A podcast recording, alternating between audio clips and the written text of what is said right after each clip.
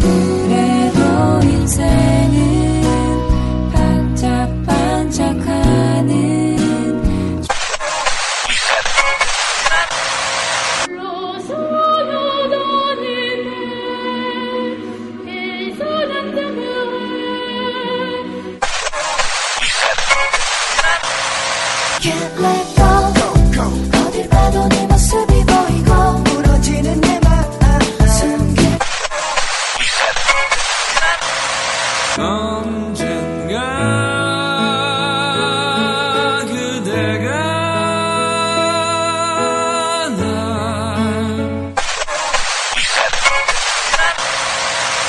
나의 음악 당신과 나의 음악 당신과 나의 음악 당신과 나의 음악 아워리스트입니다.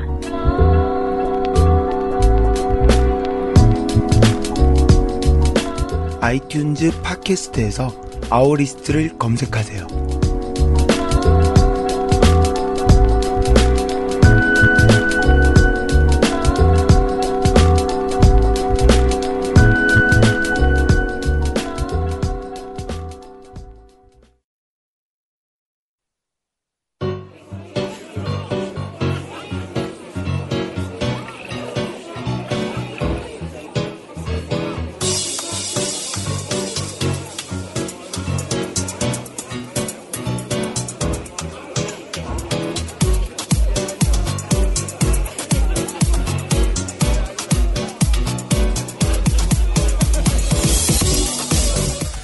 사람들은 자기도 모르는 사이에 하게 되는 버릇. 다들 하나씩은 가지고 계시죠? 뭐, 손톱을 물어 뜯는다든지, 다리를 떠는 그런 행동들이 여기에 속할 텐데요. 제 버릇은요, 다들 아시겠지만, 정말 웃길 때 웃으면서 코를 킁킁 하는 그런 버릇이 있습니다. 남들이 보기엔 좀 흉할 수도 있지만, 얼굴도 잘생겼는데 결점이 없다면 너무 매력이 없는 거겠죠?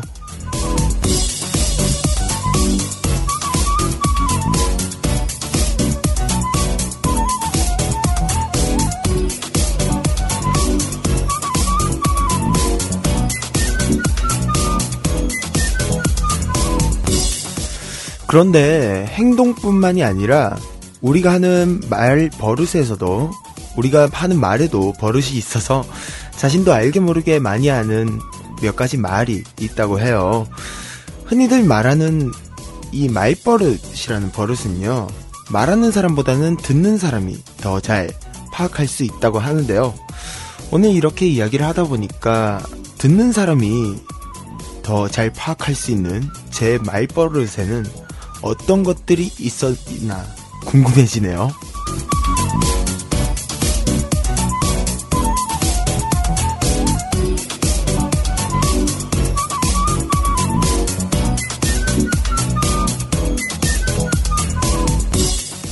자, 아무래도 제가 이야기하는 것보단 지금까지 저와 함께 해주신 여러분들이 더 잘 알고 계시겠죠? 자, 지금부터 제가 평소에 자주 쓰는 말버릇 어떤 게 있을지 미리 메시지와 공식 트위터, 카카오톡으로 보내주시면 됩니다.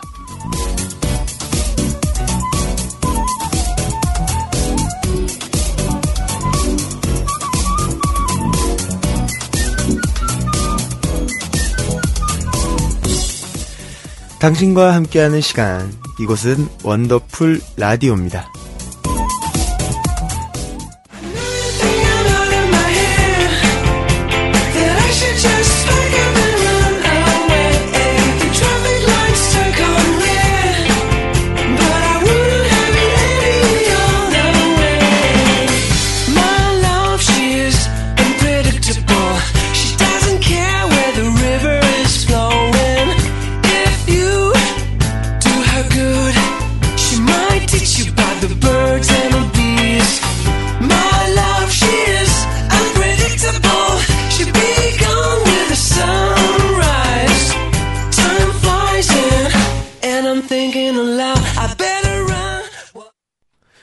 2012년 4월 20일 원더풀 라디오 시작됐습니다. 반갑습니다. 한 주 동안 행복하셨나요? 오늘 원더라는요, 타이트 에이티의 Unpredictable 들으셨고요. 저는 레스제로 원입니다.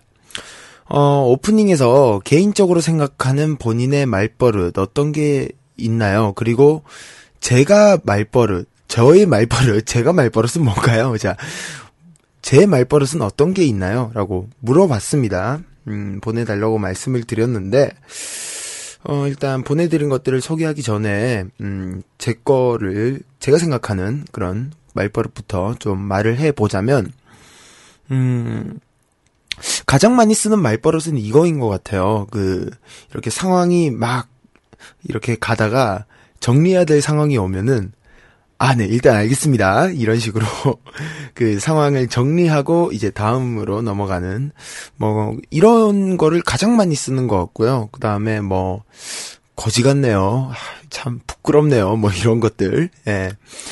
어, 이거 같은 경우에는 라천의 영향을 좀 많이 받아서 그런지 어, 라천에서 뭐 유희열 씨나 정정 씨의 말버릇을 좀 많이 따라하는 것 같기도 하고요. 어, 우리 최 작가님께서는, 어, 이걸 꼽아주셨네요. 오빠 좋아하지 마. 오빤 낙엽이야. 네, 이걸로 꼽아주셨고요. 어, 그 외에 여러분들이 생각하시는 저의 말버릇 어떤 게 있을까? 하면서 봤더니, 어, 네, 어, 제가 말버릇이 별로 없나 봐요. 네. 예, 제가 말버릇이 많이 없는 편인가 봅니다. 여러분들께서, 음, 지금 굉장히 많은 분들께서 보내주셨는데, 어, 뭐, 다들 뭐, 저, 이제, 어, 레스님 너무 잘생겼어요. 뭐, 레스님 저랑 결혼해주세요. 레스님 저랑 한번 만나주세요. 이런 이야기들밖에 없네요. 네.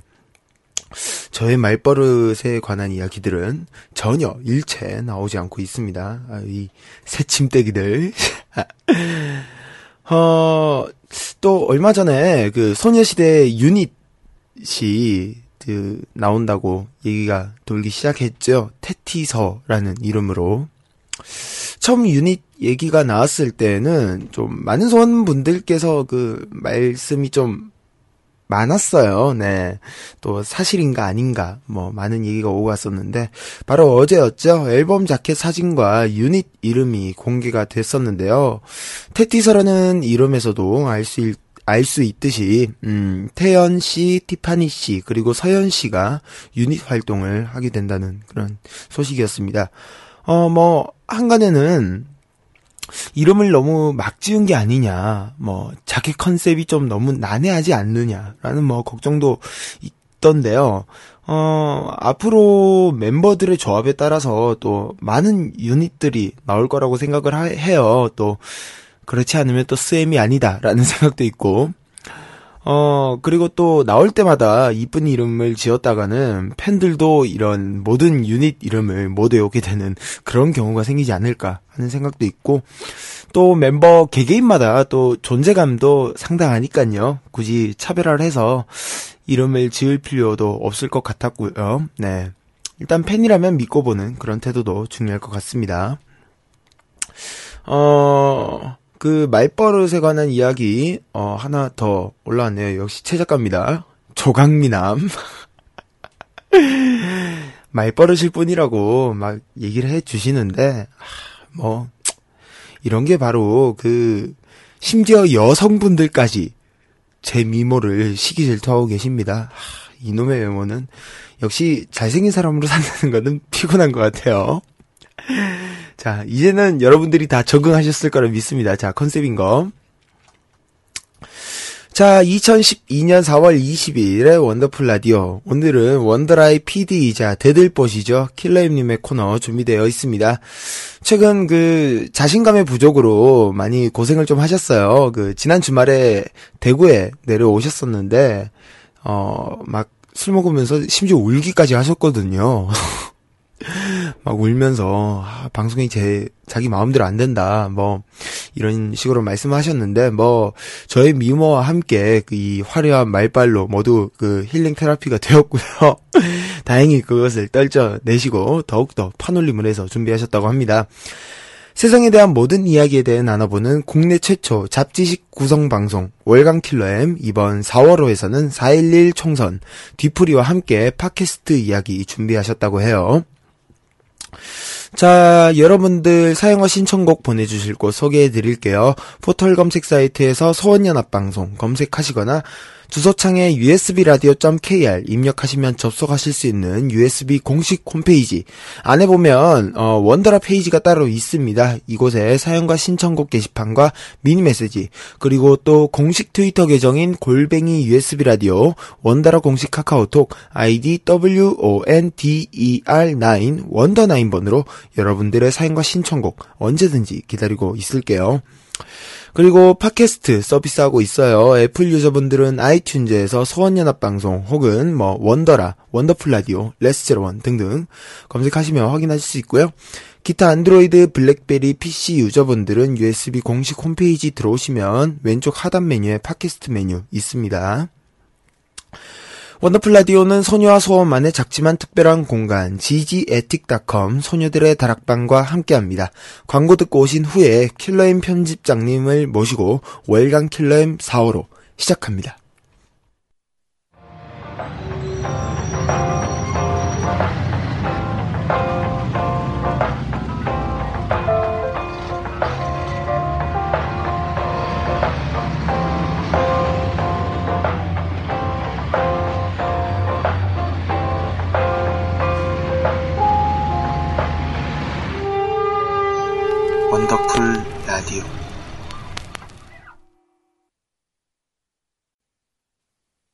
편집자의 말. 대한민국이 빨갱이들의 해방구로 변신했다. 짝퉁 빨갱이로 옷을 갈아입은 박근혜와 아이들이 전국을 집어삼킨 것이다. 이제 그 누구도 종북 좌파의 그늘에서 벗어날 수 없다. 심지어 박근혜 비대위원장까지도. 어쨌든 선거는 끝났다. 여야의 승패를 떠나서 이번 선거의 책임 역시 국민들이 지게 될 것이다. 자, 이제 지켜보자. 4년 동안 무슨 일이 벌어지는지. 끝.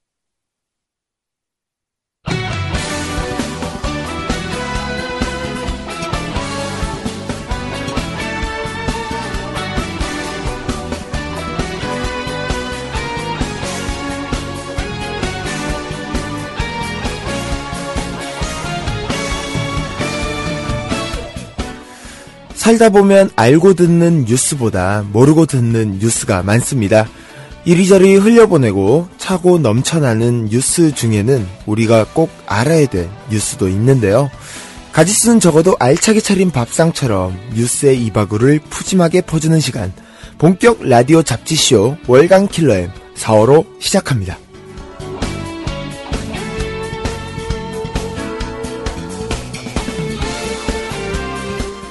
자, 월간 킬러엠 한 달에 한 번 뉴스를 탈탈 털어보는 시간, 월간 킬러엠 시간이 돌아왔습니다.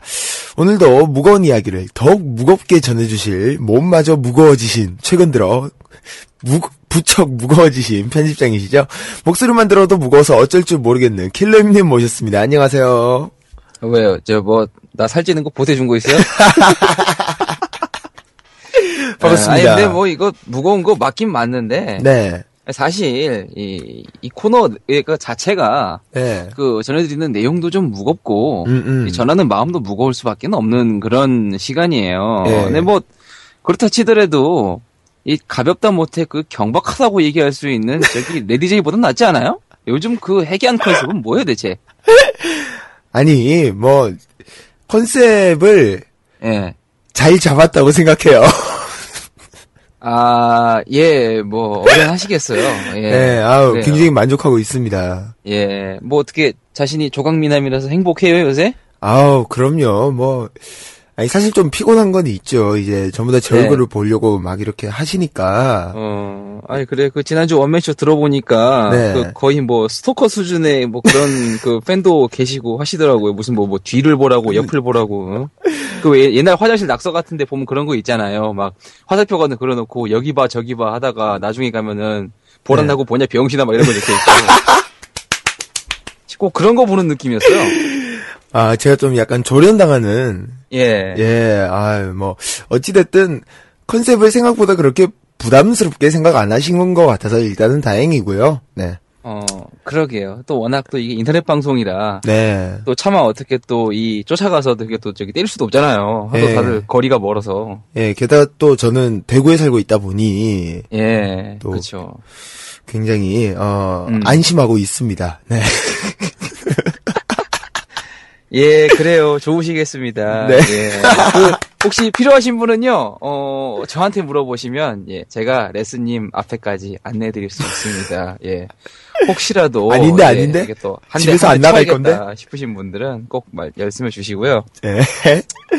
그, 저기, 아, 저- 마침 그 지난주 얘기 나와서 말인데. 네네. 아, 제가 지난주에 그 삼행시 그 백일장에서 네.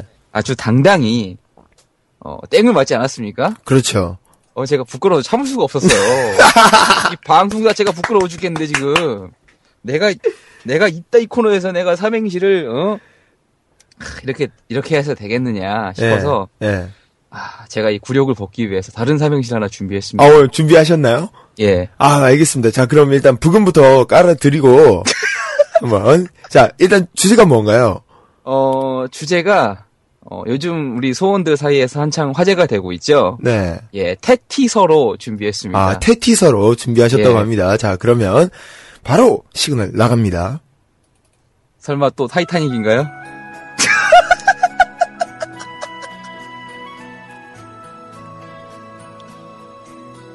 삼행시 제목 테티서 지은이 킬러엠 운 띄워드립니다. 태 태초부터 지금까지 어, 어, 이렇게 멋진 남자를 본 적이 없습니다. 티 티 없이 맑은 우유빛깔 외모의 훤칠한 기럭지의 소유자. 서 서병기 임진모가 울고 갈 노래 실력과 진행력까지 갖춘 우리 레스님. 아, 하지만 그에겐 한 가지가 없습니다. 뭐냐고요? 없어요. 그냥 없습니다. 아, 이거 좀 그렇네요. 남자인데 왜 없을까? 야! 야, 정말. 사람 당황시키는 진짜 뭐 계시다니까요. 진짜. 예, 제가 이걸로 밥숟가락 들고 연명하고 있지 않습니까? 이 원더라에서. 네. 제가 가만 생각해 보니까 지난주는 좀 너무했다 싶더라고요. 네, 아, 근데, 그걸 아시는군요. 예, 아니 뭐 저도 사람인데 네. 아, 그 정도는 알아야죠. 예, 예. 또 이 사람의 도리와 어, 삼강 오륜과 예, 네.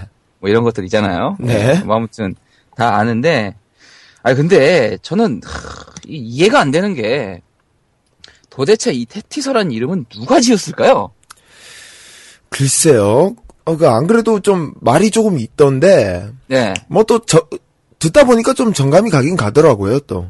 예, 그러게요. 꼭 저기 꼭 좀 무슨 그 왜 인터넷 익스플로러 보면은 네. 한 번씩 인코딩 깨지면 문자가 깨지잖아요. 네네. 무슨 막 띠떼 꽉 이렇게 예, 나오고 예. 막. 예, 예. 뭐 처음 봤을 때는 좀 그런 느낌 갖고 참 좋았는데 네. 제 생각에 보나마나 유영진 이사가 지어준 게 아닌가. 음. 굉장히 이런 거 좋아하시잖아요. 또, 네, 또 이런 것도 저희 퀴즈쇼 뿌잉뿌잉이 한번 모셔야 됩니다, 이분은. 그러게요. 직접 그, 그 노래 라이브를 한번 시켜봤으면 좋겠어요. 그 태연, 제시카 어쩌고 저쩌고 하는 거 있잖아요. 아, beautiful girls. 예. 어, 그 라이브로 들으면은 네. 민망하겠는데요. 자, 어, 네. 뭐, 나름대로, 예, 예. 고신의 한 종류가 될 수도 있겠죠. 자, 그럼 일단 알겠습니다. 그러면 월간 킬러는 본격적으로 시작하기 전에 우선 예. 간략히 어떤 코너인지 소개를 하고 시작을 하도록 하죠. 네, 어, 월간 킬러의 한달 동안 이슈 가운데서 여러분과 함께 나누고 싶은 주제들을 어, 함께 어, 디벼보는 그런 시간입니다. 뭐 일단 1부에서는요, 그 우리 사회 각 분야의 말들을 모아서 소개를 해드리는 킬러엠의 한 줄 논평과 또 주목해야 될 사회적 이슈들 어, 소개를 해드리는 커버 스토리 뉴스드가 준비가 됐고요. 네. 또 오늘 2부에서는 이 가볍게 치고 빠지기 좋은 그 후식 같은 연예계 이야기를 디벼보는 어, 코너 디저테인먼트 예, 디저트와 엔터테인먼트를 합친 겁니다. 네. 아 머리 잘 썼어. 네, 이렇게 꾸며집니다. 알겠습니다. 자, 그러면 한 줄 논평부터 시작해 보도록 하죠.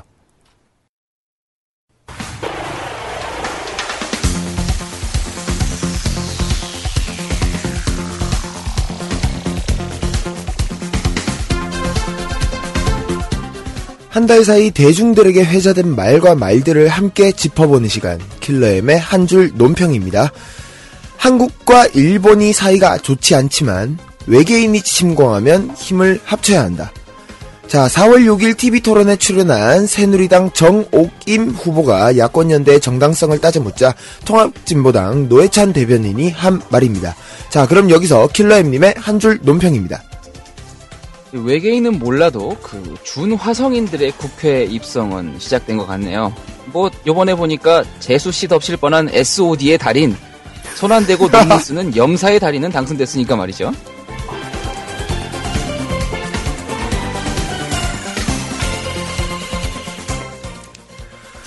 그 돈을 우리가 낼 수는 없어요.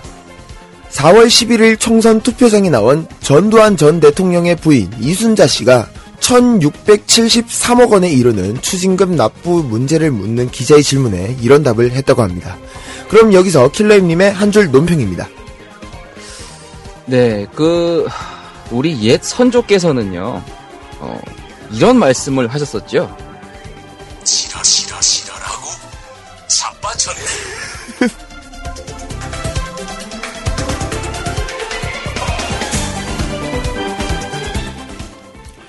KBS 정치 독립. 이번엔 꼭 이룹시다.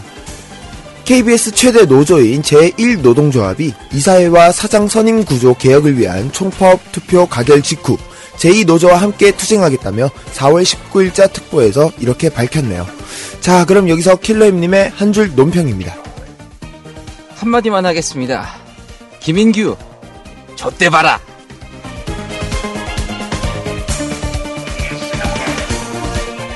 자, 지금까지 킬러임님과 함께하는 한 줄 논평 시간이었습니다. 노래로 김광석님의 두 바퀴로 가는 자동차 듣고 오시도록 하죠.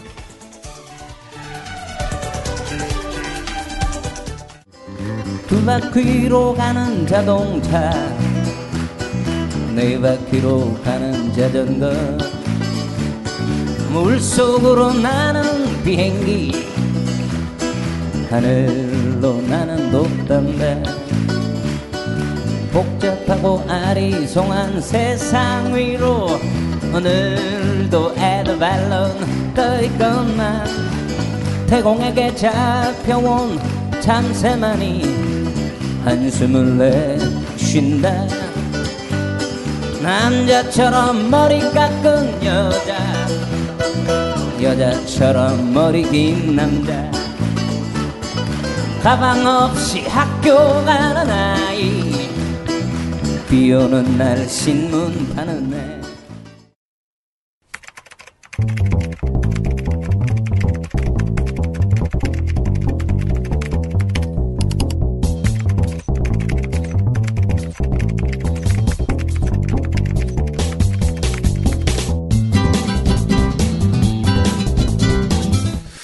네, 여느 스포츠 경기 못지않게 박진감 넘쳤던 이번 총선.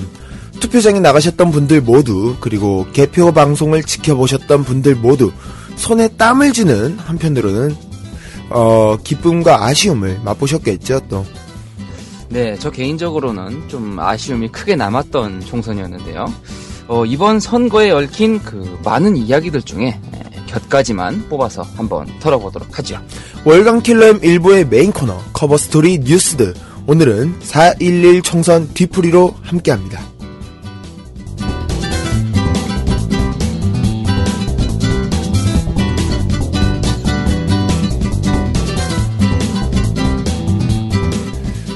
자, 커버 스토리 뉴스드 바로 지난주죠. 네. 지난주에 또 총선이 있었고 그의 결과가 나왔습니다. 오늘은 그 결과를 좀 맥을 짚어 드리고 어 뭐 그 외에 또 의미 있는 것이 어떤 것이 있었나에 관한 이야기를 좀 나눠 보도록 하죠.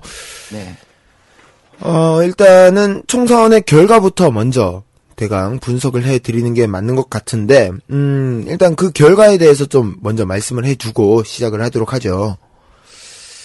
네, 어, 이번 선거 결과가 아주 참, 어, 묘하게 됐습니다. 네. 어, 일단 의석수 분포를 보게 되면은, 새누리당이 152석으로, 어, 과반수를 넘겼죠.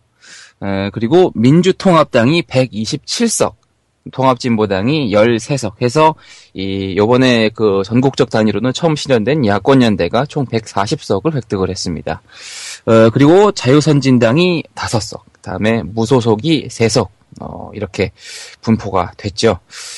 어, 사실 예상을 뒤엎은 승리다라고 분석하는 전문가들이 많습니다. 네. 어, 이번 총선을 두고 대다수의 전문가들이 어, 하다못해 야권이 적어도 과반은 넘기지 않을까. 음, 음. 민주당 단독이든 뭐 통합진보당 합쳐서든 네. 그렇게 예상을 했었는데 어, 예상보다 참 혼전으로 많이 빠졌죠. 그렇죠. 특히 여론조사 때는 격전지가 굉장히 많았던 걸로 기억을 하고 있고요. 네, 그 개표 방송을 봤을 때에도 그 보통 왜 6시 되면 예측 조사 결과 나오잖아요. 네네. 예측 조사 결과에서도 혼전 지역이다, 판세를 알 수 없다라고 분류되는 지역들이 상당히 많았었고요. 네. 어떤 선거보다도 참 끝까지 방송을 보지 않고서는 결과를 알 수 없게 했던 그런 지역들이 참 많았던 것 같습니다. 네. 근데 일단은 두 가지 의견이 이 결과 이후에 갈리고 있는데, 네, 어, 여권의 진짜 아까 말씀하신 대로 예상을 뒤엎은 승리이냐, 혹은 야권에서 너무, 어, 흔히 말하는 삽질을 한 것이 아니냐라는 네. 이야기들도 굉장히 많았었습니다. 음, 그렇죠.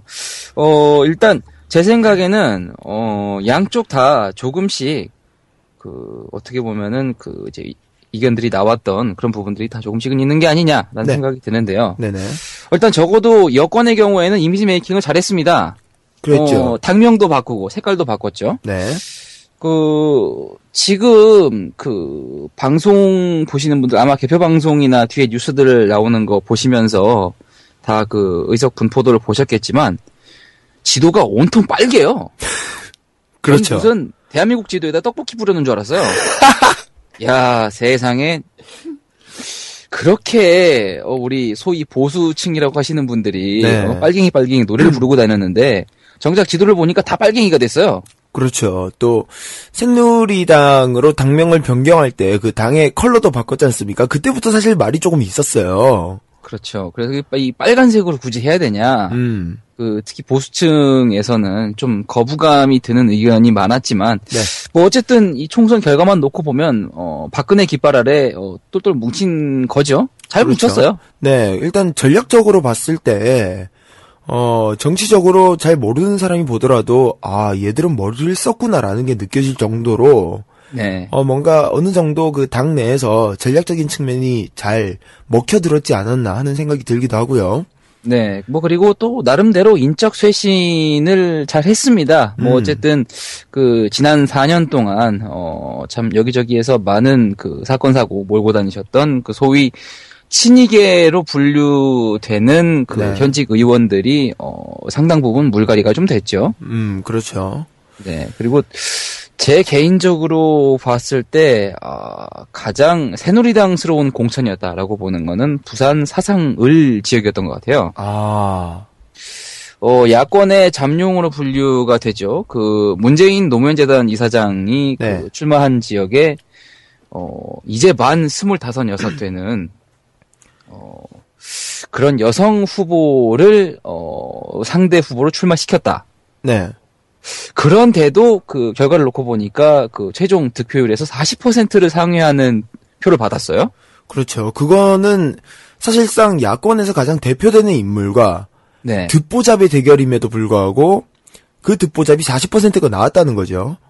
그렇죠. 어, 결국 그 지역의 유권자들 입장에서 봤을 때는 뭐 물론 그 손수조 후보 개인에게 거는 기대가 뭐 있었던 분도 계셨겠죠. 네. 어, 하지만 대다수의 분들은 결국 그이 손수조 후보 뒤에 서 있는 박근혜 비대위원장을 보고 찍은 게 아닌가. 음, 소위 박근혜 효과라고 하는 것이 어, 여전히 그 많은 유권자들의 정서에 좀 강하게 에, 작용하고 있는 게 아니냐. 예.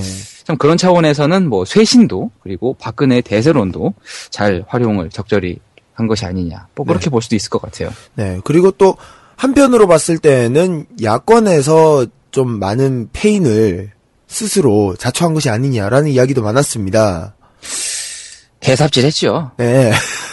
아니 사실 저도 제 네. 나름 중도의 길을 걸으려고 많이 노력을 하는 편이고 네. 그런 좌우에 상관없이 좀 제 나름의 기준에서 보려고 많이 노력을 하는 편인데 이번 야권 같은 경우에는 일련의 상황들에서 이해하지 못할 만한 그런 판단들이 많았어요.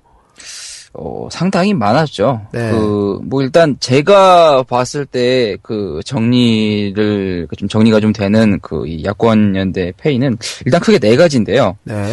어, 일단 첫째는, 정권 심판론에 너무 매몰됐다. 음. 4년 동안, 어, 열, 저기, 뭐야, 아주 신명나게 당하지 않았냐. 음. 아, 이명박 심판해야 된다. 이명 박근혜 정권 아니냐. 음. 주구장창 이 얘기만 했어요. 네. 거기에서 생기는 유권자의 궁금증은 이제 바로 이거거든요. 그래, 좋아. 4년 동안 참 많은 일들이 있었지. 그래, 심판해 줄게. 그럼 너넨 뭘 해줄 건데? 이 질문에 예. 답변을 못 해줬어요. 정책이 없었다는 거죠. 네. 아. 일단 이게 가장 큰 페인이 될 수도 있겠네요. 네. 그리고 두 번째는, 그, 이번 총선 결과를 보면 알 수 있지만, 강원도가 완전히 그, 다시 여도로 돌아섰습니다. 네, 강원도에서 아마 모든 지역이 전부 다 여권으로 돌아갔죠. 예, 그렇죠. 예. 그 지난 2010년 지방선거랄지 그리고 또 뭐 작년 보궐선거랄지 어 민주당 후보들이 지지를 많이 받았고 또 당선이 됐어요. 네. 강원도가 소위 야도로 돌아선 게 아니냐 뭐 이런 이야기들이 많았는데 이번 결과를 놓고 보면 아 강원도 지역의 표심 아 상당히 알 수 없다. 음. 라고 하는 거. 어, 한편 그것과 더불어서 또 충청 지역에서도 그, 한, 저, 아, 한나라당이라고. 자꾸 제 머릿속에서는 한나라당이네요. 네. 어, 들으시는 분들은, 예, 가려 들으세요. 기호 20번 한나라당 아닙니다. 아무튼, 이 충청 지역에서도, 어, 새누리당이 상당한 그 의석을 가져갔죠. 네. 어떻게 보면 캐스팅 보트로 작용이 되는 그 이 두 지역에서 새누리당이 약진을 하고 있을 때, 어, 대체 야당은 그 지역에서 뭘 했느냐. 음. 놓고 보니까 그 박근혜 비상대책위원장은 그 나름대로 강원도와 충청 지역을 상당히 자주 훑고 다녔어요. 많이 방문을 했다는 뜻이죠. 그렇죠. 네. 그에 반해서 야권의 지도부는 강원도와 충청권을 상당히 소홀히 했다. 이런 얘기들이 많더라고요. 음. 심지어 어떤 지역은 한 번도 차지 않은 뭐 그런 지역들도 있고. 네. 그러니까 유권자들 입장에서 봤을 때는 아, 쟤네들이 내놓는 정책도 없거니와 우리 지역은 신경도 안 쓰는구나. 음. 아, 이거 이래가지고, 이래가지고 뭐 뽑아줘봤자 뭐 되겠냐. 음. 이런 의견이 좀 팽배했던 게 아닐까. 네. 그런 생각이 듭니다. 그리고 또 한편으로는 야권 연대이긴 한데 그 연대 내에서의 그런 어떻게 보면은 좀 약간의 문제들이 많이 발생하기도 했었고요. 대표적인 것이 그 이정희 그 후보와 관련된 그 여론조사 논란이 될 수가 있겠죠. 네. 어, 결과로만 놓고 봤을 때는, 어, 이정희 후보가 빨리 사퇴하는 게 도움이 됐다. 음. 됐을 것이다.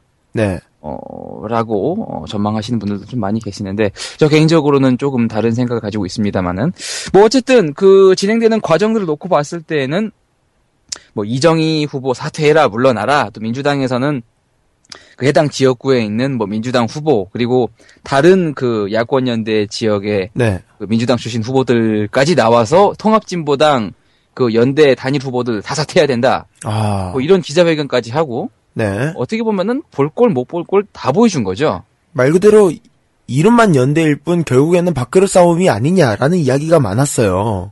여기에서 국민들이 유권자들이 많이 실망을 한 거죠. 저렇게 네. 지들끼리 단합도 안 되고 단속도 못하는 야권 연대에 밀어줘서 뭐 하겠냐.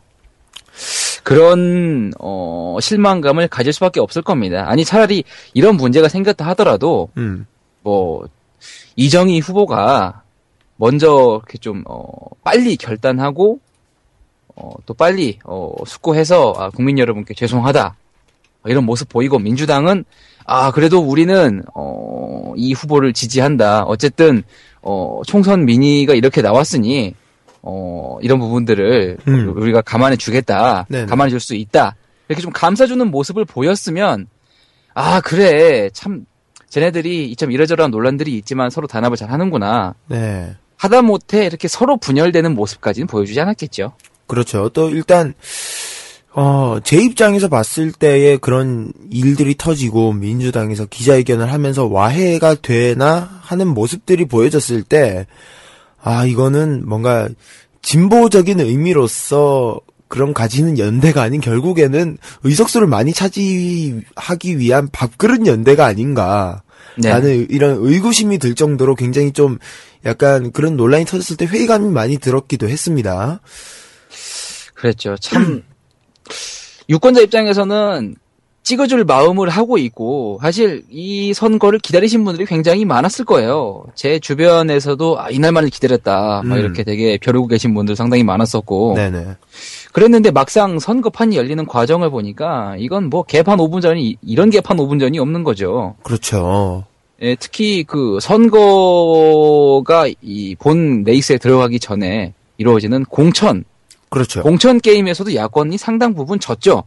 네. 뭐 이러한 그 야권 연대 사이에서 불거진 불협화음 그런 부분들도 있지만 그 각 후보들의 면면들을 따져 보게 되면 새누리당은 아 그래도 확실히 좀 많이 바뀌었구나. 음. 그러니까 어 예전 한나라당 때의 그어 좌표 그러니까 그 지점보다는 네. 그 현재 민주통합당보다는 어 조금 뒤에 있지만 어쨌든 적어도 구민주당 수준까지는 올라온 게 아니냐 음. 이런 평을 하시는 분들이 좀 많았던 것 같고 네네. 요번에 민주통합당을 보면 김치국을 트럭째 마셨다 음. 그런 공천이었던 것 같아요 제가 봤을 때는 네.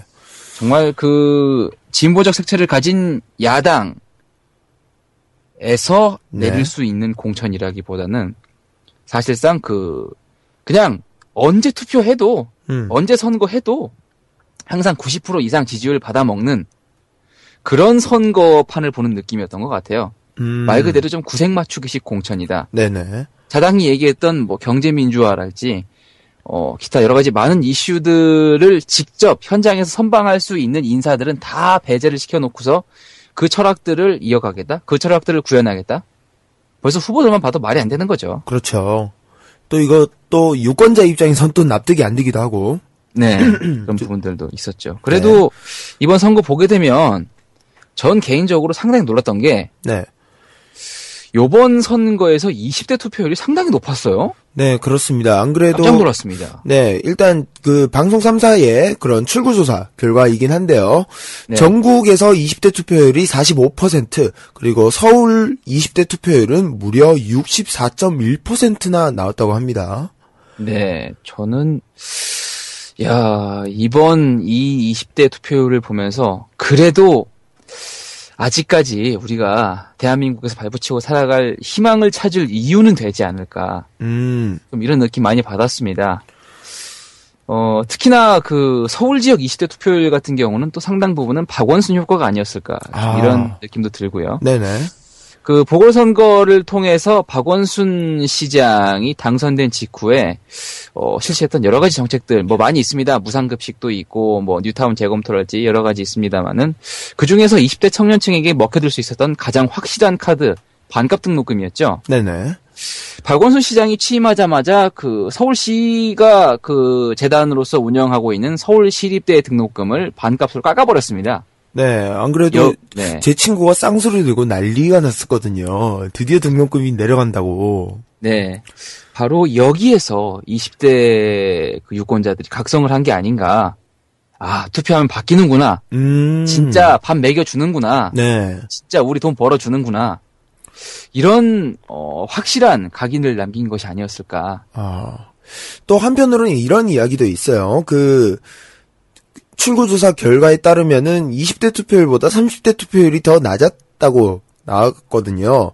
네. 그런 걸로 봤을 때, 아, 투표 안 하던 20대가 이제 나이가 먹어서 30대가 된 것이 아니냐라는 아. 말도 있었습니다. 그래요. 그렇게 볼 수도 있겠죠. 그 지난 10년, 20년간의 투표율, 그리고 세대별 그런 것들을 보았을 때는, 네네. 그때 당시에도 상당히 20대, 30대 투표율이 좀 낮은 편이었어요. 그렇죠. 그때 투표 안 하던 분들은 여전히 어, 이번에도 비가 오나 눈이 오나 바람이 부나 예 기차가 어둠을 헤치고 달려가듯이 네. 은하수 건너로 놀려가시던 게 아니었을까. 아, 그래요. 자, 일단은 알겠습니다. 총선 결과에 대해서 좀 분석을 해 드렸고요. 어, 이 와중에 좀 의미 있는 패배라는 이름으로 또 하나의 항목을 준비하셨습니다. 어, 제가 두 분을 골랐습니다. 네네.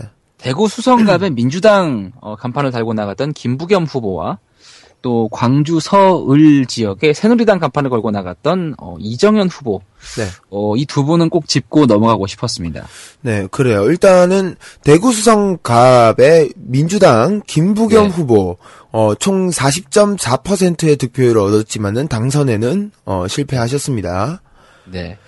어, 물론 당선에 실패한 건 어찌 보면 그 현재 그 영원함 지역구도를 봤을 때는 어쩔 수 없는 일이다. 당연하다라고 생각이 되는데 네네. 그래도 소위 고담 대구라고 불려지는 그렇죠. 그 지역에서 40%대의 득표를 얻었다? 어, 전 이거 상당히 의미 있는 변화라고 생각합니다. 네. 그 처음 어, 이 김부겸 후보가 대구에 출마하겠다라고 했을 때 다들 계란으로 바위치기다 죽으려고 음, 음. 관장했냐 네. 이런 이야기들을 많이들 하셨었는데 이 결과를 놓고 봤을 때 어쨌든 계란으로 적어도 바위에 금을 그서낸 정도는 되지 않나 음.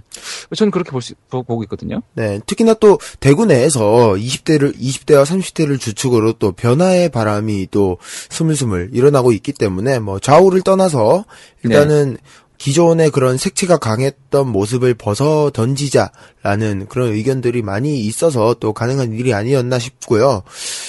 네, 그 레스님도 이번 선거 기간 동안에 혹시 이렇게 좀 돌아다니시면서 네네. 이 김 후보가 유세하는 그런 모습들을 혹시 보신 적 있으세요?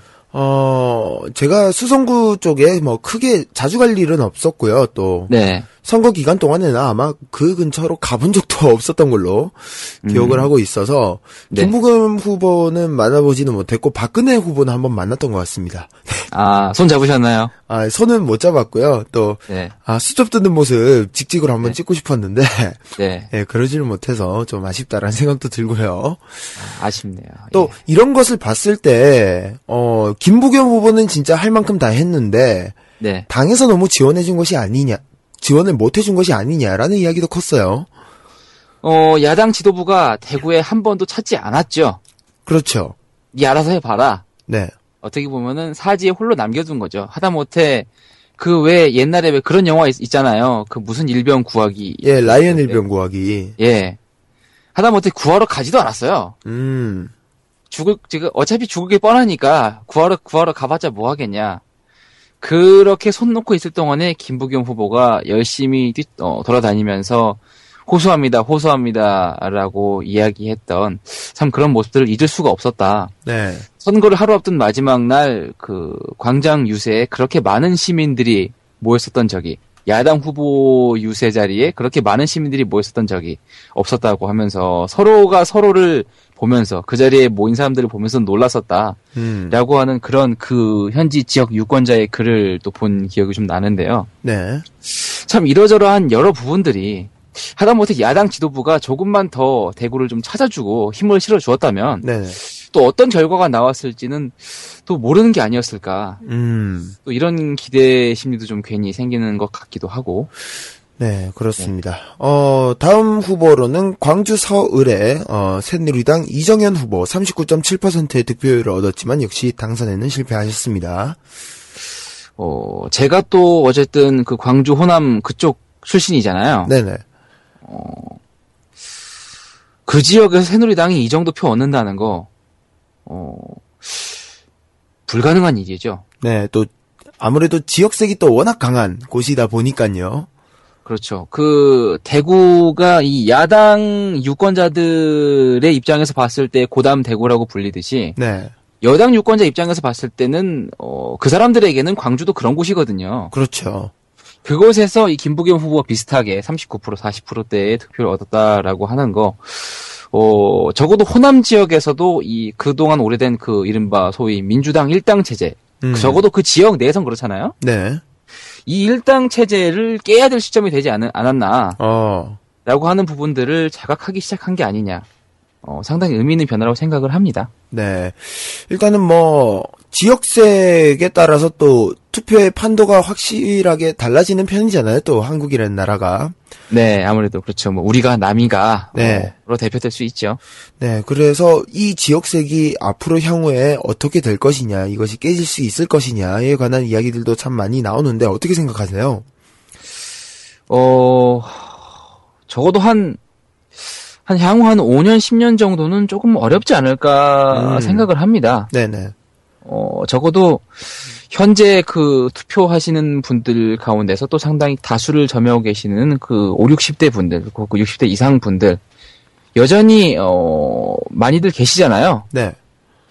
어, 적어도, 어, 한 세대가 바뀌는 그 시기를 좀 거치지 않으면, 음. 어쨌든 그러한 정서를 갖고 계신 분들, 그리고 그러한 정서 갖고 계신 그 소위, 예, 적극 투표층이 네. 많은 현실을 감안하면, 어, 이런 구도가 쉽게 깨지기는 어렵겠지만, 그래도, 이런 그 의미 있는 도전, 어, 소위 사즉생 생즉사의 그 각오를 가지고 네.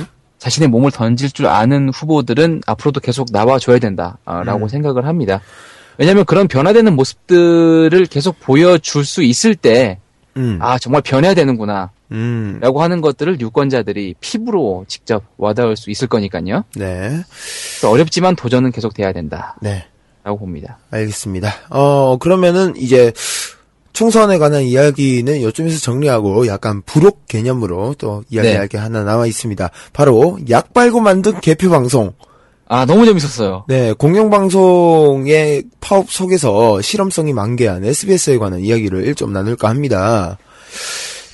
어, 참 그, 요번에 총선 선거 방송을 네. SBS는 정말 자신들이 때려 넣을 수 있는 것들을 다 때려 넣어서 만든 것 같아요. 네, 그 자신들이 할 수 있는 모든 것들을 다 하는 것 같다라는 네. 느낌이 바로 들었는데, 이것이 선거 방송이다. 거의 음. 정의를 내렸다, 내렸다고 봐도 무방할 것 같아요. 네, 일단 킬러님께서 생각하시기에 가장 인상 깊은 장면은 뭐였나요? 누가 뭐래도 이 장면 빼놓을 수 없죠. 이건 고소장 아닙니다. 아, 강용석 후보. 야, 예. 아, 참. 물론 투표율로 따- 따져봤을 때는, 어, 망했죠. 망한 후보인데, 네, 어, 참, 그 각 후보들이 가지고 있는 이미지들이랄지, 그 평소의 행보들 에서 그런, 어, 참, 참신한 문구로서, 혹은 그 사람들이 직접 발언한 장면들을 보여줌으로써, 음, 아, 참, 그래, 이렇게 어떻게 보면은 선거 방송을 통해서 또 한편의 희화화를 시켜주면서 또 이 선거 개표의 결과에 대한 그 재미를 높여주는 측면들. 참 이런 부분들 많았던 것 같고 또 기술적인 면, 시스템적인 면에서도 상당히 또 네. 새로운 것들을 많이 보여줬죠. 그렇죠. 어, 또 일단 가장 흥미로웠던 거는 제가 네. 일단 트위터를 하다 보니 어 제가 팔로우 하신 분이 약 460명 그 정도 되는데요. 네. 어 그분들 중에 10대가 상당히 많아요. 한 30% 네. 정도를 차지하고 있다고 봐도 되는데 네. 아, 그분- 인기가 많으시네요. 네. 그분들이 다 투표 방송을 보고 있더라고요. 예. 그 예, 저- 타임라인을 계속 보는 내내 굉장히 어린 친구들이 선거 방송 얘기를 많이 하더라고요. 네, 저는 굉장히 깜짝 놀랐습니다. 예. 보통 흔히 스포츠 중계나 예. 혹은 우리 그 소녀시대 멤버들 나오는 무슨 예능이나 드라마나 이런 것들 볼 때 확인할 수 있는 반응들이었는데 네. 아 요번에 좀 놀랬습니다. 이런 거는 또 물론 일단 각축전이긴 해 각축전이었기 때문에 네. 뭐 재미있는 면이 있을 수도 있겠지만은 아무래도 선거 방송의 힘이 크지 않았나 라는 음. 그런 생각이 들기도 하고요. 그래요. 어 참 앞으로 또 이제 8개월 뒤죠. 네. 대선 앞두고 있는데 음. 어 이제 SBS가 하다 못해 국내에서 빨 약이 없어 이제 해외에서 약을 공수에다 먹어가면서 또 만드는 게 아닌가. 어, 또 괜히 또 그런 기대감을 또 가지게 만들고요. 사실 네. 저는 개인적으로 SBS 잘 보지 않습니다. 네. 나름대로는 공영방송을 신뢰하는 편인데, 어, 최근래 상황이 상황이다 보니까, 오히려 상업 방송이 더 공정해지고 자유로워진 그런 면도 없지 않은 것 같아요. 그렇죠. 특히나 보도적인 면에서도 그렇고요. 네. 좀 그런 차원에서 어쨌든 적어도 이번 연말 그 대선 방송까지는 SBS를 기대해 보지 않을 수 없게 됐다. 음. 좀 그런 생각이 드네요. 알겠습니다. 어, 개표 방송에 관한 이야기까지 나눠봤습니다. 자, 커버 스토리 뉴스들. 오늘은 4.11 총선 뒤풀이로 함께 이야기를 나눠봤습니다. 그럼 이쯤에서 김창완 밴드의 금지곡 듣고 오신 후에 저희는 2부에서 다시 찾아뵙도록 하겠습니다. 잠시만요. 인생 별거 아니에요. 살아 여기네요. 서로를 미워하지 말아요. 그렇게 미워해서 뭐할래요? 인생 그거 별거 아니에요.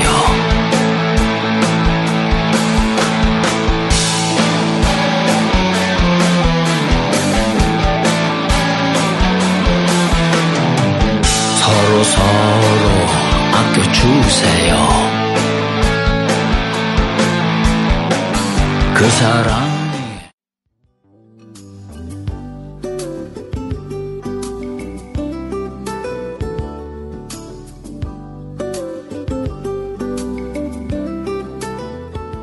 선곡하는 사람들이 만드는 음악방송 아워리스트에서 가정의 달을 맞아 5월 8일 특별한 시간을 준비합니다. 음악 친구 여러분과 함께 만드는 음악 에세이 가족 아워리스트 리스터들의 가족 이야기를 음악과 함께 전할 예정인데요. 음악 친구 여러분들도 사연을 보내주실 수 있습니다. 음악 친구 여러분의 가족 이야기나 가족에게 전하고 싶은 편지를 아워리스트로 보내주세요. 사연을 읽어주기 원하는 리스터가 있다면 어떤 리스터가 읽어주면 좋을지 덧붙여 주시면 그분의 목소리로 전해드립니다. 편지 보내주실 곳은요. 아워리스트 메일 주소 radio pmp 골뱅이 gmail.com이고요. 4월 30일 자정까지 접수 받겠습니다. 보내실 때 편지에 덧붙이고 싶은 노래를 편지 아래에 적어주셔도 좋고요. 따로 노래가 없다면 소개해드리는 리스터가 편지에 어울릴 만한 곡을 붙여드리도록 하겠습니다. 방송을 통해 가족에게 마음을 전할 수 있는 특별한 시간 5월 8일 방송될 음악 에세이 가족의 음악 친구 여러분들의 많은 관심과 참여 부탁드립니다.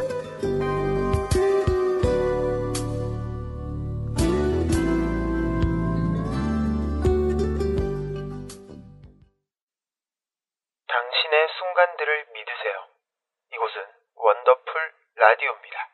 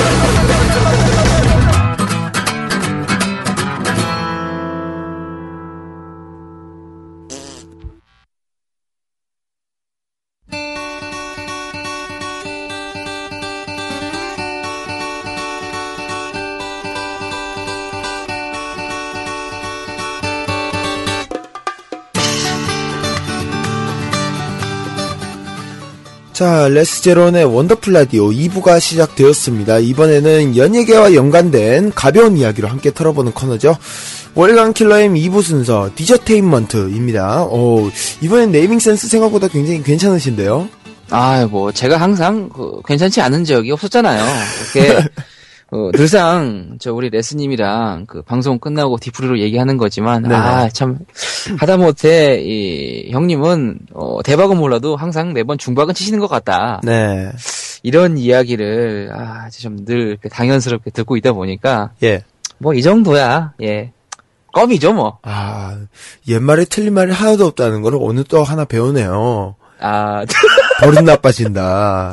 아, 예, 예, 예. 그러게요. 아, 참. 그렇게 버릇 나빠진다라고 따지면은 지금 그 말은 레스님이 할 얘기는 아닌 것 같은데, 적어도.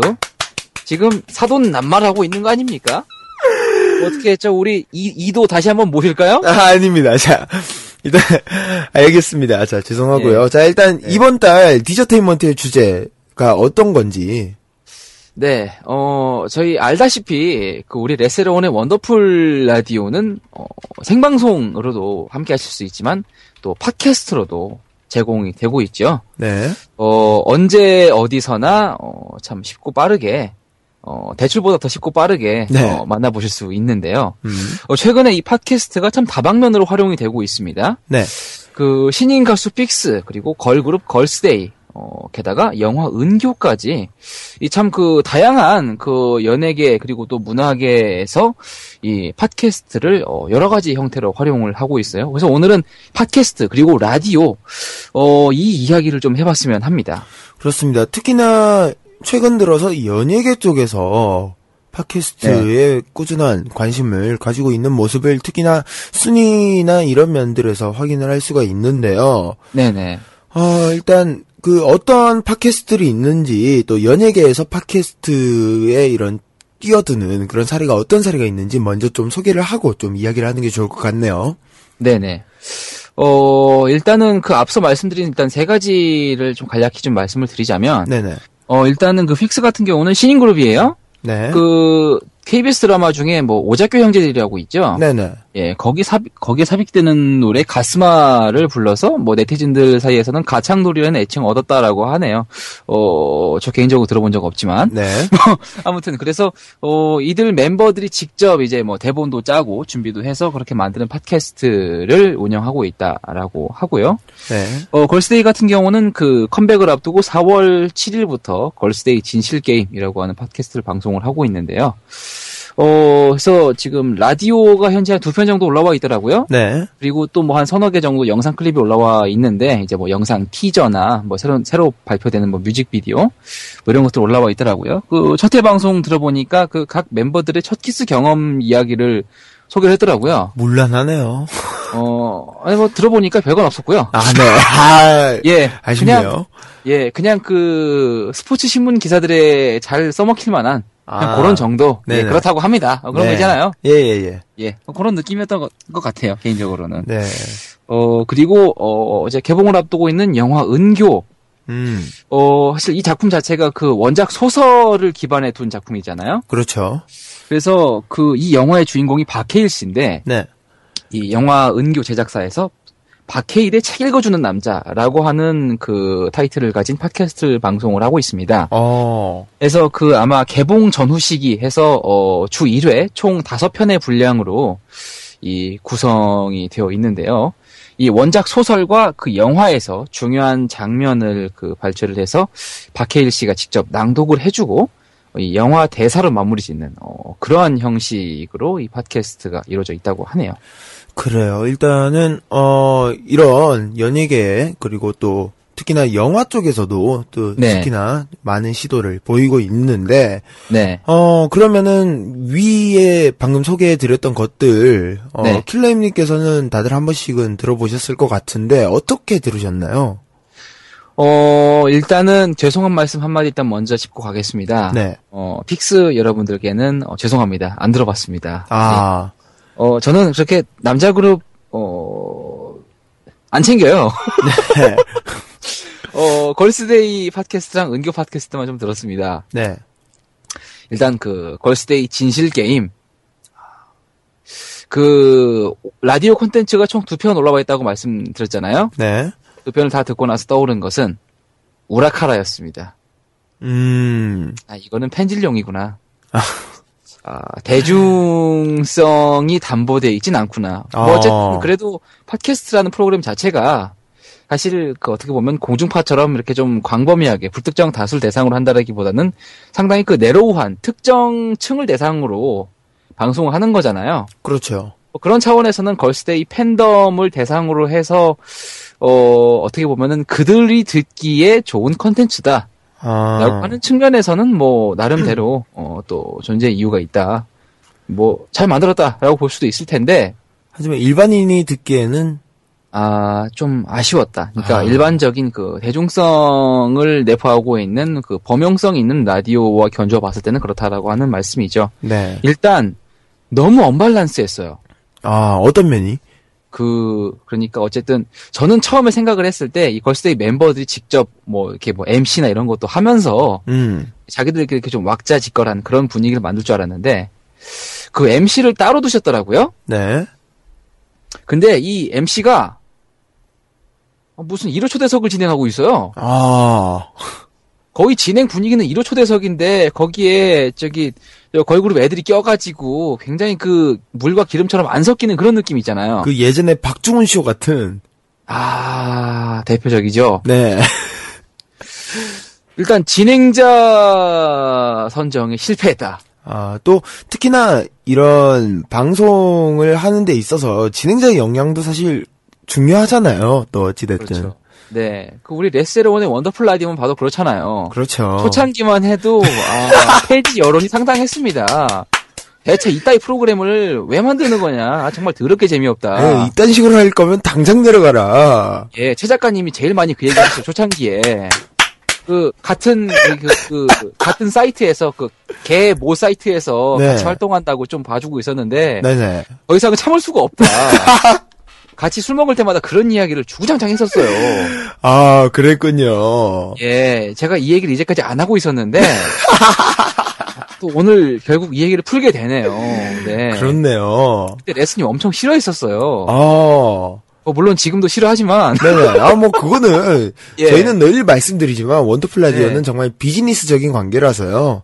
그렇죠. 예, 방송 끝나면은 서로 얼굴도 안 보거든요. 네, 그 굉장히, 어, 상업적인 관계, 사무적인 관계, 네. 예, 뭐 그런 그렇죠. 거라고 보시면 됩니다. 네, SBS 미니어처. 네. 예, 아무튼 그래서 아 참 제가 들으면서도 아, 정말 시간이 아깝더라고요. 음, 아 그러면서 근데 저는 그 한편으로 걸스데이 진실 게임을 들으면서 또 떠올랐던 거는 왜 우리 그 예전에 그 UFO 라디오 있었잖아요. 아, 네네, 맞아요. 라디오를 빙자한 전화사서함 있었, 있었잖아요. 네. 네. 지금은 소녀시대. 아, 번뜩 그 라디오가 떠오르면서, 음, 야, 이 라디오를 UFO 타운에서 팟캐스트로 제공을 했다면 어땠을까? 아, 그거는 상당히 괜찮죠. 예, 또 그런 느낌도 좀 들고, 네. 그렇더라고요. 그래서, 물론 또 우리가 좋아하는 또 가수이기도 하고, 팬이니까, 음, 또 당연히 우리 입장에서도 좋은 일이라 생각할 수도 있는 것 같은데, 어쨌든, 팟캐스트를 통해서 좀 더 많은 컨텐츠들을 보여줄 수 있었으면, 음, 어땠을까? 또 한, 한편으로는 그런 느낌도 좀 들더라고요. 그래요. 어, 또, 일단, 오디오북으로 구성된 네. 은교, 영화 은교의 팟캐스트, 박해일의 책 읽어주는 남자. 네. 이거는 어떻게 생각을 하시나요? 뭐 일단 컨텐츠 자체는 좋습니다. 나쁘지 않아요. 그렇죠. 그, 그 기획력도 굉장히 괜찮다고 느껴지고요. 네. 근데 한 가지 문제가 있습니다. 아, 동영상 파일로 제공을 하더라고요. 아, 가장 큰 문제네요. 팟캐스트인데 동영상 파일이면 그러니까 이제 무슨 뭐 그림 같은 거나 뭐 이런 것들 이렇게 네. 말 그대로 보여줘야 좀 되는 것들. 예. 예. 그렇죠. 그렇게 해서 나름대로는 신경을 써서 만든 것 같긴 한데 문제는 그렇게 되면 그 보통 모바일로 시청을 하시는 분들이 이 음성 그러니까 라디오 파일 같은 경우는 그 화면을 닫아도 들을 수 있잖아요. 그렇죠. 근데 영상은 그렇지가 않거든요. 네, 그 홀드를 하는 순간 꺼지죠. 그렇죠. 아, 참, 적어도 이 점만큼은, 어, 좀 에바지 않았나. 음, 그 오디오북의 가장 중요한 점을 간과했네요. 네, 오디오북은 오디오기 때문에 오디오북인 거지, 비디오면 비디오북으로 해야죠. 그렇죠. 아, 그래서 저는 그 점이 상당히 좀 미스였다. 그니까, 음. 이, 이동 중에, 특히나 팟캐스트 같은 경우는 이동 중에, 출퇴근 중에 이용하시는 분들이 상당히 많아요. 그렇죠. 저희 그, 저희가 또 그 부업으로 아워리스트 하고 있잖아요. 네네. 그것도 보면은 팟캐스트 리뷰나 청취자 의견 이런 것들 보게 되면 출퇴근길에 이용하시는 분들이 상당히 많은 것 같더라고요. 그렇죠. 그러한 점들을 감안을 하면 그 오디오북이라고 하는 거, 그 팟캐스트의 본질에서는 조금 비껴난 측면이 있지 않았나. 기술적인 면에서는 음, 좀 그런 부분도 볼 수 있을 것 같아요. 알겠습니다. 어, 일단 그러면 네. 이 이야기를 좀 짚고 넘어가야 될 것 같은데 네. 이 일련의 사례들이 단순 홍보인지 혹은 진짜 소통인지에 네. 대해서 좀 이야기를 해야 될 것 같아요. 그래요. 어, 어쨌든, 그, 뭐, 은교 팟캐스트건, 혹은 뭐, 이, 뮤지션들의 팟캐스트건 간에, 사실, 한편으로는 어쨌든 그 관객과 또 팬들과 소통하겠다라고 하는 측면도 있지만, 결국 한편으로는, 아, 영화 많이 봐주세요. 우리 앨범 많이 사주세요. 이거잖아요. 그렇죠. 그래서 참, 어, 어떻게 보면은, 어, 진짜 홍보와 소통이라고 하는 것 사이에 지금 좀 미묘하게 걸쳐 있는 느낌? 음, 어, 이들 팟캐스트를 보면 사실 또 그런 느낌을 한편으로는 지울 수가 없습니다. 네. 컨텐츠를 물론 잘 만들어서 또 많은 대중이 향유할 수 있게 하는 또 그런 내용의 팟캐스트들도 좀 있긴 하지만 네. 과연 진정한 의미의 라디오를 지향하면서 이런 부분들을 만들고 있는가라고 음. 말 그대로 하는 데는 좀 고민이 필요하죠. 라디오의 감성을 놓치고 있는 것이 아닌가. 네. 예, 라는 그런 것들이 있고, 또 한편으로 봤을 때는 공중파 라디오에도 또 최근에는 좀 DJ들의 면면들이 네. 또 라디오를 좋아하시는 분들에서는 좀 마음에 안 드시는 분들도 꽤 게- 아, 그 계시더라고요. 예. 예, 그, 뭐, 레스님도 그렇겠지만, 어, 저 입장에서 봐도 사실 그, 요한 1, 2년 사이에 개편철을 좀 거치면서는, 요 근래 들어서는 공중파 라디오에서 들을만한 프로가 없다. 음. 라고 하는 느낌을 좀 많이 받습니다. 네네. 뭐 일단은 뭐, 유희열 씨랄지, 뭐, 이소라 씨랄지, 어, 굉장히 그, 네임도 있고, 또, 소위 그, 라디오 팬들 사이에서 참 많은 지지를 받고 있는 분들이, 다들, 어, 마이크를 내려놓으셨죠. 네. 그러한 빈자리를 참, 뭐 시간대가 조금씩 다르긴 하지만, 어쨌든, 어, 물론 주제나무 토리일 수도 있지만, 제가 보았을 때는, 적어도 제가 봤을 때는 좀 되게 애매모호한 분들이 음. 자리를 차고 있어요. 그러니까 기대치가 없으니까 들을 필요가 없어지는 거 있잖아요. 그렇죠, 그렇죠. 그런 거 있어요. 예. 레스님은 어때요? 어, 제가 느끼기에는 약간 그런 게 있어요. TV에서 인기 많은 사람들이 라디오에서 인기 많은 법은 절대 아니거든요. 다르죠. 라디오는 라디오 스타가 따로 있습니다. 제가 생각하는. 네. 그래서 편성이나 이런 개편을 생각을 할 때 TV 스타를 섭외해야 되는 게 아니고 라디오 스타를 섭외해야 된다고 생각을 해요. 네. 근데 그런 점을 전혀 간과하지 않고 오히려 아 유명한 사람이 하면 아이돌이 하면은 많이 들어주겠지 하는 그런 안일한 생각을 가지고 있는 게 아닌가. 음. 한편으로는 되게 답답하고 속상하고 그렇죠. 그래요. 뭐 물론 그 아이돌 중에도 이제 아 그래도 참 이 자리가 정말 소중하구나. 음, 참 이렇게 내가 더 열심히 해야 되겠구나. 라고 해서 정말 노력하고 또 그만큼 또 신경 쓰고 해서 또 많은 지지를 받는 분도 있어요. 예를 들어 태연 씨죠. 예. 뭐 네. 또그 외에도 또 뭐 소녀시대 태연 씨도 계시고요. 네, 어, 참 많은 분들이 계세요. 네. 예. 어, 그런데 참 그런 기대와는 어, 사뭇 다른 분들이 또 더 많은 게 현실이에요. 그렇죠. 참 그런 것들을 따지면 또 최근에 이렇게 참 많이 어, 확산되고 있는 팟캐스트들 또 이런 것들을 활용하고 있는 그런 뮤지션들이나 또는 다른 여러 문화 상품들 역시도 어떻게 보면 어 과연 이 라디오에 출연하는 이 라디오의 주된 personality가 되는 사람들이 진짜 라디오를 하고 싶어하는 어 그러한 깜냥이 있냐 음, 과연 그런 준비가 되어 있느냐 그런 노력을 하고 있느냐 라고 하는 것들을 간과하고 있는 것은 아닌지 네. 좀 그런 생각도 좀 들고요. 네, 또 라디오를 좋아하시는 분들이라면 한 번쯤 생각해 볼 필요가 있지 않나 하는 생각이 듭니다. 네, 자, 그러면은 이제 어 디저테인먼트 마지막으로 네, 어 라디오의 미래는 어떻게 될까? 라는 점을 한번 고민해 볼 필요가 있어요. 또 요새는 매체 변화가 많이 그 되었고요. 또 한편으로는 팟캐스트라고 해서 라디오가 살아남을 만한 공간이 또 생겼다는 거죠. 네. 이런 면에서 봤을 때 라디오는 앞으로 어떻게 될 것인가? 라디오의 미래는?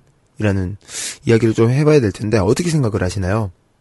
음, 라디오가 사양 산업인 건 확실합니다. 네, 어, 적어도 지금 이상으로 뭐 엄청난 무슨 그, 막 대, 그, 막 반전이 있어서 뭐 라디오가 전성기가 된다든가, 뭐 TV 못지않은 인기를 누린다든가, 음, 솔직히 이런 일은 벌어지지 않을 겁니다. 네, 다만 기술적인 토양이 좋아진 덕분에 뭐 보이는 라디오랄지 팟캐스트랄지 굉장히 다양한 활로가 많이 생겼어요. 네, 이 소위 그 인터넷 인프라와 결합되면서 라디오가 살아남을 수 있는 하나의 돌파군 열린 셈이죠. 네, 네, 어, 이러한 것들에 더해서 앞서 말씀드렸던 정말 그 진짜 라디오 스타가 살아남을 수 있는 진짜 라디오 키즈들에게 온전히 사랑받을 수 있는 음.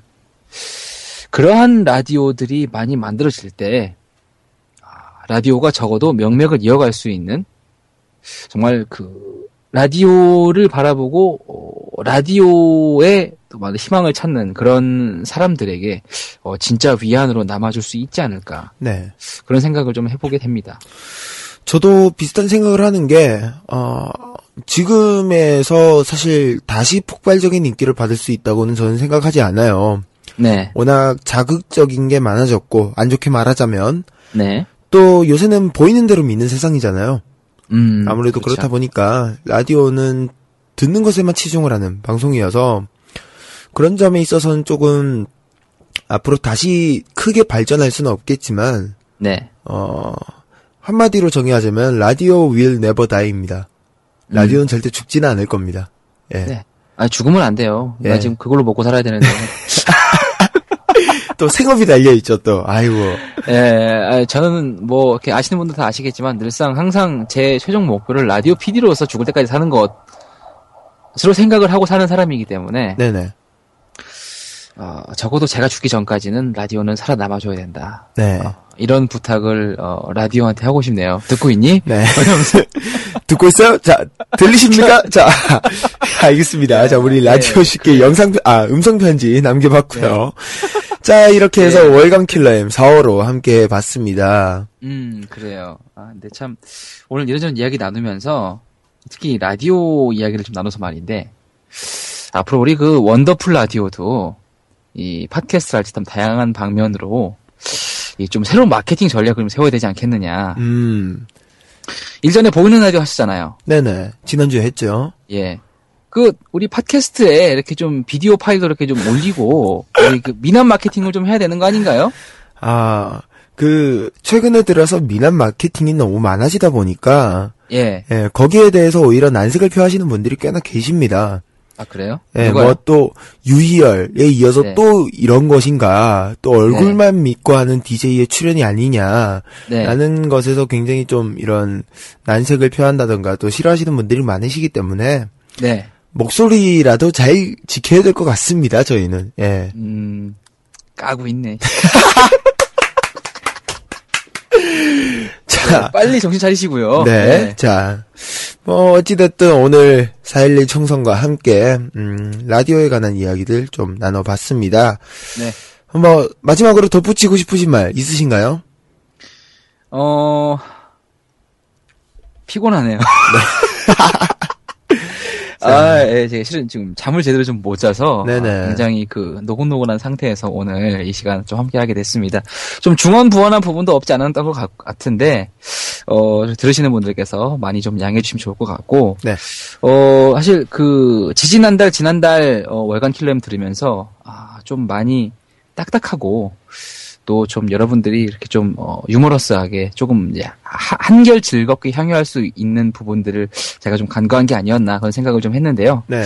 어, 가급적이면 이번 주간에는 네, 적어도 이번 달 들어서는 좀 이제 뭔가 이렇게 좀 보고 베껴서 여러분께 소개해드린다라기보다는 코멘테이터의 입장에서 어, 저희들이 가지고 있는 생각을 조금 어, 네. 오롯이 정리를 좀 해서 살짝 털어 넣었다. 음. 좀 이런 말씀을 좀 드리고 싶어요. 그래서 앞으로도 조금 더 여러분들이 좀 편하게 즐길 수 있- 있도록 네.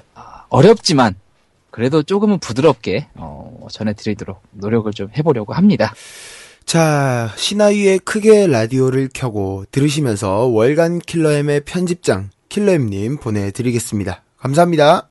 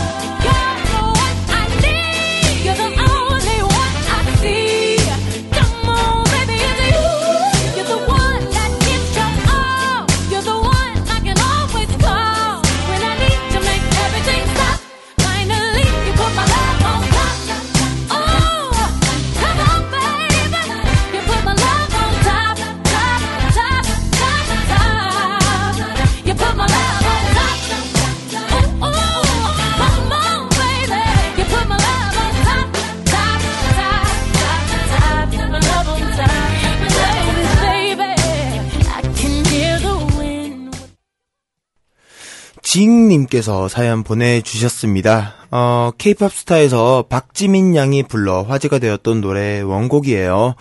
가사가 너무 좋아서 원더라에서 꼭 틀어주셨으면 좋겠습니다. 싱숭생숭한 봄에 듣기 딱 좋은 노래예요. 비욘세의 Love On Top 신청합니다. 라고 보내주셨습니다. 노래 틀어드렸습니다. 음, 봄과 잘 어울리는 노래네요. 음, 어, 비욘세가 이제 또 미국에서 그리고 전 세계적으로 최고의 디바 자리를 가지고 계시죠. 멋진 퍼포먼스는 물론이고 또 뛰어난 가창력으로 많은 사랑을 받고 있는 디바이신데 많은 분들은 그 비욘세의 Listen을 가장 많이들 알고 계십니다. 아니면은 그 예전에 그 한창 연애 버라이어티나 그 집단 게임 버라이어티에서 늘 나왔던 그 Single Lady로도 많이들 기억하고 계시죠? 음, 익명으로 사연이 하나 더 와 있네요. 이번 주 월요일에 엄마랑 같이 영화 건축학개론을 보고 왔는데 그 중에서도 기억의 습작 전람회의 노래가 가장 기억에 남더라고요. 어제 엄마랑 좀 다퉜었는데 화해한다고는 했어요. 근데 아직 좀 서먹서먹한 감이 있네요. 전람회의 기억의 습작 신청합니다라고 보내주셨습니다. 어, 기억의 습작 이 노래를 아마 그 제가 가장 영화 평론가 중에서 이동진 기자님을 가장 좋아하는데요. 그 영화를 보시고 가장 그 코멘트를 남기셨는데 그 중에서 가장 인상이 깊었던 게 이 영화에서 가장 큰 수혜자는 아마 김동률 씨가 아닐까라는 생각이 듭니다라고 말하실 정도로 이 영화에서 기억의 습작이라는 노래가 굉장히 인상 깊게 나온다고 하더라고요. 저는 예전부터 전람회의 팬이어서 이 노래를 자주 듣고 알고 있었는데 요새 들어서 많은 사랑을 받는 것을 보니까 괜히 기분이 좋고 그렇네요. 자, 그러면은 전람의 기억의 습작 듣기 전에 신청곡 한 곡 더 듣고 오신 후에 기억의 습작 노래 나가도록 하겠습니다. 억고님께서 신청해 주셨어요. 어, 어반자카파의 Let Me Be The One.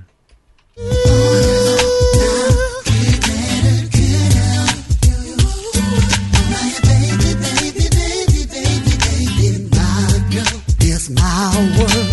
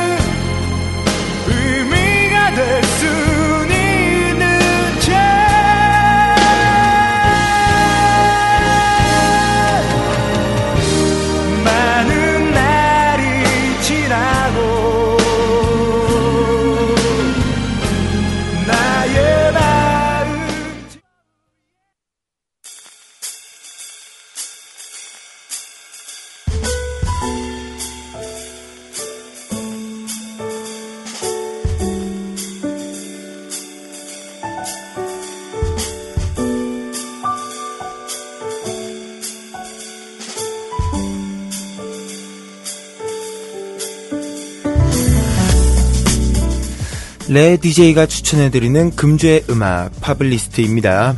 어, 오늘은 좀 뻔한 선곡일 수도 있어요. 어, 좀 군대 간 사람에게 꼭 들려주게 되는 그런 많은 사람들에게 있어서 굉장히 흔해져 버린 노래를 한 곡 준비해 봤는데요. 어, 지금은 뻔하고 좀 흔한 노래가 되었지만요. 원곡만큼은 마음을 울리는 강한 힘을 가지고 있다고 생각합니다. 그 아까 대구에 킬러임님 우리 내려오셨다고 했는데 대구에 보면은 김광석 다시 그리기 길이라는 벽화길이 있어요. 그 김광석 님이 방천시장에서 태어나셨는데 그 시장 바로 옆에 어 그 긴 담에다가 그런 벽화를 그려서 김광석 님을 기리는 그런 벽화길이 있습니다. 그곳을 찾아가서 뭐 사진도 찍고 구경도 하고 뭐 그랬었는데요. 그때 좀 많이 느꼈던 게 김광석이라는 뮤지션 자체가 엄청난 힘을 가지고 있었구나. 이런 많은 아티스트, 많은 예술가들에게 영감을 주었고 또 이런 응집할 수 있는 그런 힘을 가졌구나라고 많이 느꼈습니다. 뭐 이런 것도 있고 또 지난주에 또 모로탕님, 모로탱님 전화 연결했지만요. 그리고 또 지금 당장은 못 듣고 있겠지만 형인 입장에서 이렇게나마 좀 챙겨주고 싶네요. 가사를 곱씹으면서 들어보시면은 적어도 20대 남성분들 그리고 20대가 지난 남성분들은 많이 공감하시지 않을까 싶습니다. 몸 건강히 좋은 경험 하고 왔으면 좋겠네요. 오늘의 파블리스트 김광석의 이등병의 편지입니다. 뒷동산에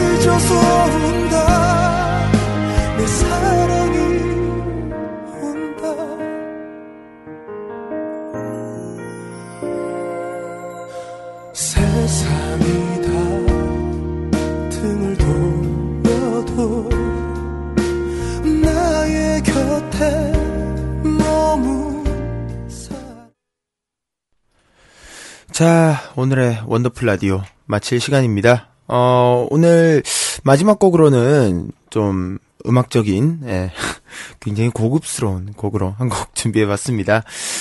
일본의 아티스트 유카 시오네의 노래 준비했습니다. 음, 유카 시오네는요, 영화 린다 린다 린다에서 처음 한국에 이름을 알렸고요. The Water is Wide라는 곡으로 매니아층도 형성되어서 있는 여성 솔로 아티스트인데요. 특히 일본의 어쿠스틱한 사운드를 주로 사용하는 여성 아티스트를 보게 되면은 외국의 락이나 팝을 리메이크하는 경우가 꽤 많습니다. 뭐 특히나 시부야계의 어 그러니까 시부야계 밴드로 많은 사랑을 받았던 심벌즈의 보컬 토키 아사코도 자신의 앨범에 어, 솔로 앨범에 마룬 5의 Sunday Morning을 리메이크하기도 했거든요. 어, 마지막 곡으로 준비한 노래는 오아시스의 노래고요. 오아시스를 알고 있고 좋아하시는 분이라면 무조건 외우게 되는 떼창의 표본이기도 한 곡인데요. 유카시온에는 오히려 좀 발랄하고 편안한 편안한 느낌 그리고 그 와중에서도 살짝 쓸쓸한 느낌을 가지고 해석을 했네요. 오늘 원더러 닿는 곡 유카시온의 Don't Look Back in Anger 원곡은 오아시스고요. 이 노래 들으시면서 저는 인사드리도록 하겠습니다. 저는 다음 주 금요일 밤 10시에 다시 돌아올게요. 좋은 밤 되시고요. 당신의 순간들을 믿으세요.